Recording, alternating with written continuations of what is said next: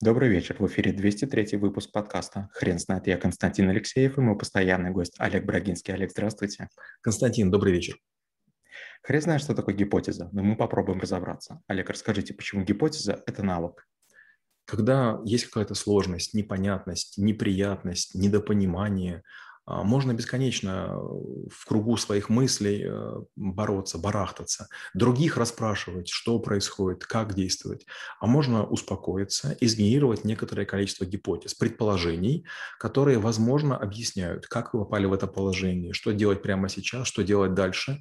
И если некоторые из них вам покажутся более правдоподобными, более реалистичными, их отработать, есть вероятность, что вы найдете решение выше среднего. Чем больше решений выше среднего по жизни вы принимаете, тем более вы успешны как учитель, как ученый, как родитель, как начальник, как подчиненный, как человек, решающий бытовые задачи. Гипотеза – это привычка не полагаться на других, не искать, не гуглить в интернет, не бежать каким-то коучем, тренером, психологом, наставником, а самому системно ставить себе правильные вопросы для того, чтобы, решив их, продвинуть жизнь в каком-то из направлений, которое важно для вас прямо сейчас.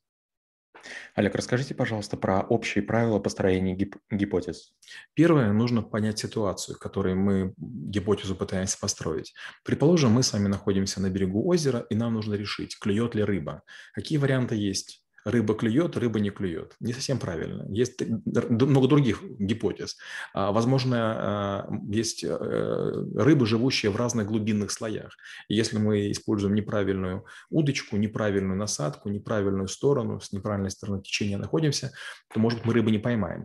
Мы можем, внимательно осмотрев озеро, взять, нарисовать планчик на песке палочкой и решить, какие точки мы попробуем а, занять, какой глубины у нас будет э, расстояние от поплавка до крючка и какие виды наживки мы сделаем. То есть можно поставить системный эксперимент, а, повысив вероятность в конце концов поймать рыбу, найти ее скопление, если оно есть. Или почти доказать себе и окружающим, что поймать рыбу здесь текущими э, способами невозможно. То есть гипотеза – это, или не набор гипотез, это отработка ситуации с целью поиска наилучшего решения или доказательства, что хорошего решения существует, что тоже является результатом.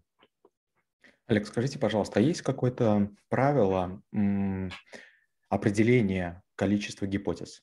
К сожалению, нет. А, я скажу даже больше. Если у вас есть одна гипотеза, это очень плохо. Чем больше у вас гипотез, тем больше у вас шансов на то, чтобы наткнуться на хороший результат.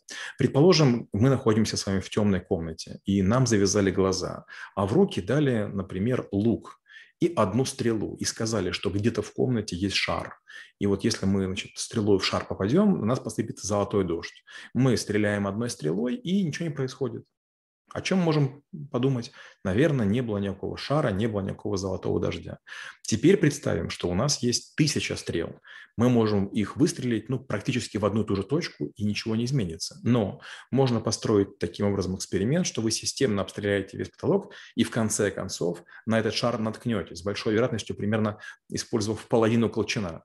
Когда вы занимаетесь подбором паролей, это самая такая честная, честная история про гипотезы. Есть, допустим, пароль длиной там 9 символов. Понятно, что полный перебор – это там какой-то безумный миллиард значений. Но если вы придумаете хорошие гипотезы, большой вероятностью вы можете ускорить этот перебор. Это а, не, брут, не брутфорс, это атака по словарю, это атака клавиатурным подбором, это там, попытаться скачать э, глобальные словари паролей для разных языков.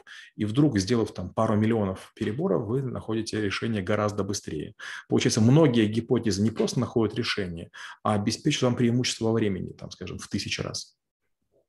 Олег, скажите, скажите, пожалуйста, каким образом из 10 гипотез выбрать две самые лучшие и начать их прорабатывать? А, гипотезы должны быть правдоподобными и чуточку безумными. Вот я часто говорю, что невозможно – это мое второе имя. Если, допустим, я озвучиваю гипотезу, сам в нее верю, все окружающие, скорее всего, плохая гипотеза. Если она пришла ко мне на ум и одобрена другими, значит, ну, такого ничего прорывного в ней нет. Я приведу такой простой пример.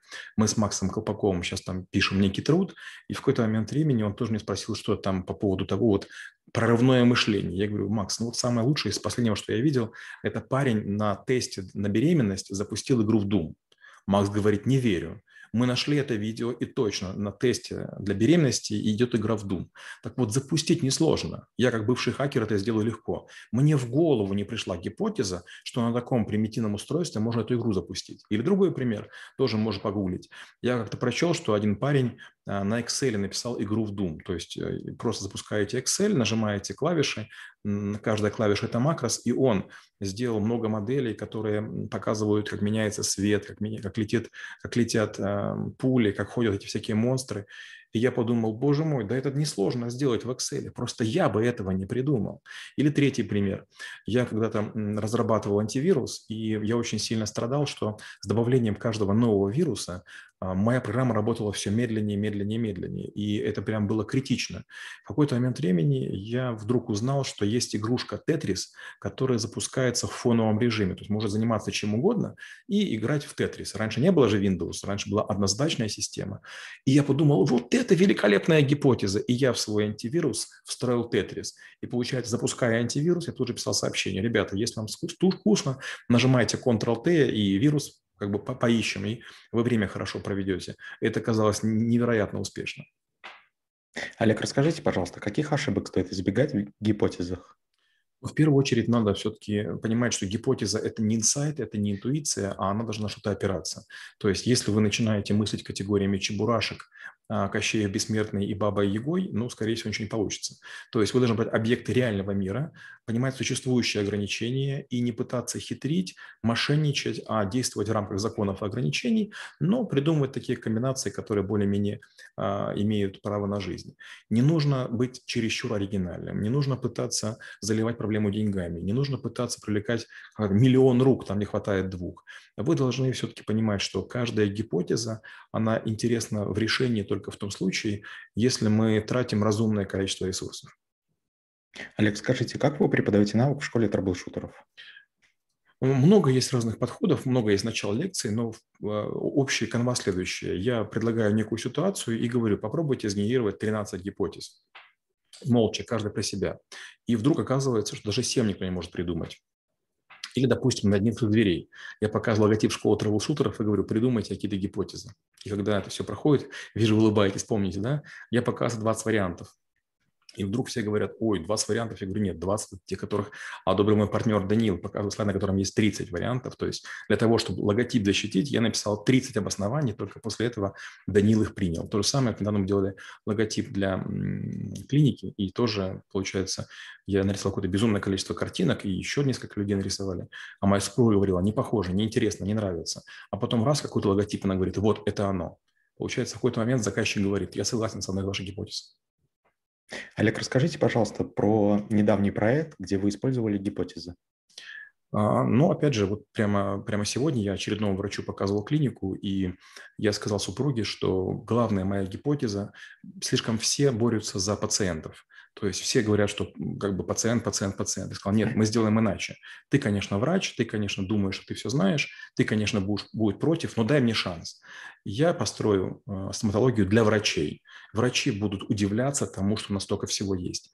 И сейчас почти каждый врач приходит, и он ходит, он прям потом подходит к Инессе и говорит, как вы все это сделали, как это возможно? А Инесса говорит, так это, говорит, все мой муж. То есть, получается, мы сделали на такой музей. Мы собрали сверхдорогие технологии. Мы, мы привезли все, что только можно, с одной простой задачей. Мы этим не сможем удивить пациента. Что бы мы ни платили, там же не видны ценники, сколько это стоит. Но все врачи, как правило, работают в двух или трех клиниках. И они будут говорить, слушайте, я был у этих ненормальных, а у них вот это, и вот это, и вот это есть. Моя гипотеза такая, что славу нам гораздо быстрее и проще сделают врачи, не разбалованные хорошим условием труда, а не пациенты. Олег, спасибо. Теперь на вопрос, что такое гипотеза, будет трудно ответить. Хрен знает.